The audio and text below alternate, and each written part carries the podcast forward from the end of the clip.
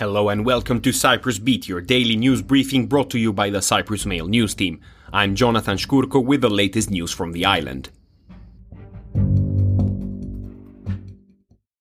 First up, the majority of Cypriots who wanted to leave Israel have already done so, and now only a small number remain. The representative of the Ministry of Foreign Affairs, Theodoros Gotsis, said on Monday morning.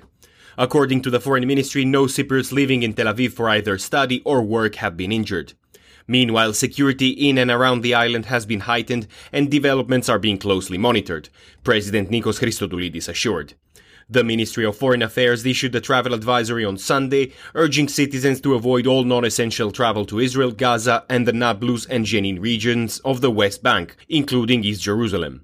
The ministry, meanwhile, through the activated National Crisis Management Center, provided continuous telephone support to Cypriot citizens in the country without any particular problems being reported. As stated in the travel advice, Cypriot citizens are advised to stay cautious, closely watch developments and information in international and local media, and follow official instructions. On Monday, the Larnaca airport will see a total of 20 flights in and out of Israel, nine of which are last minute and set up to respond to the emergency. More than 700 people have been killed in Israel since Hamas launched its attacks, including 260 at a music festival. Moving on, this week Cyprus will be collecting aid for the ethnic Armenian refugees from the Nagorno-Karabakh area, following a military intervention by Azerbaijan which saw thousands flee.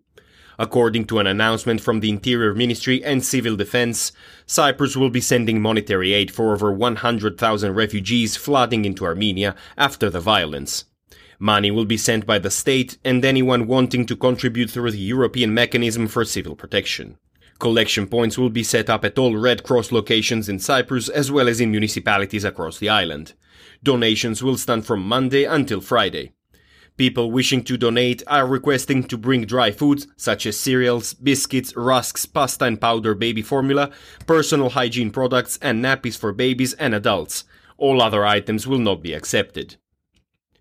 Elsewhere, President Christodoulides said on Sunday that the Republic of Cyprus has given the UN the all clear to appoint an advisor to evaluate the prospects of restarting talks on the Cyprus problem.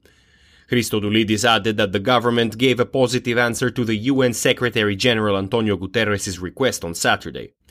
He said such a development, the appointment of an individual who will investigate the prospects for the resumption of talks, will be a first one in the right direction that can, if the appropriate political will is demonstrated, lead to more general positive developments for all parties involved in the Cyprus problem.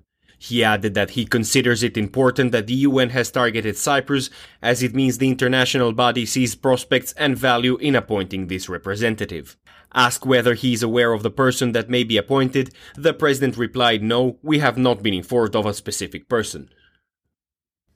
And finally, Christodoulides on Sunday refused to comment on the matter of the Russian journalist sent back to Moscow following his detainment in Nicosia a few days ago. The journalist's detention on Thursday in Nicosia sparked a rare crisis in relations between Russia and Cyprus, with the Cypriot ambassador summoned to the foreign ministry in Moscow for an explanation. Russian news outlets have identified the journalist as Alexander Gasyuk, who worked in Cyprus for a state-run newspaper.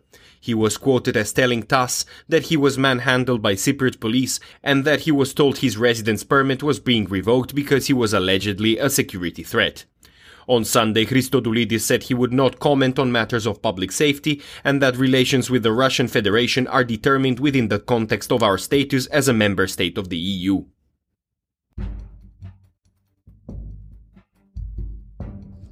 And that is all we have time for today. Thank you for listening. Cyprus Beat will return tomorrow. For more news, analysis, and content, please visit cyprus-mail.com.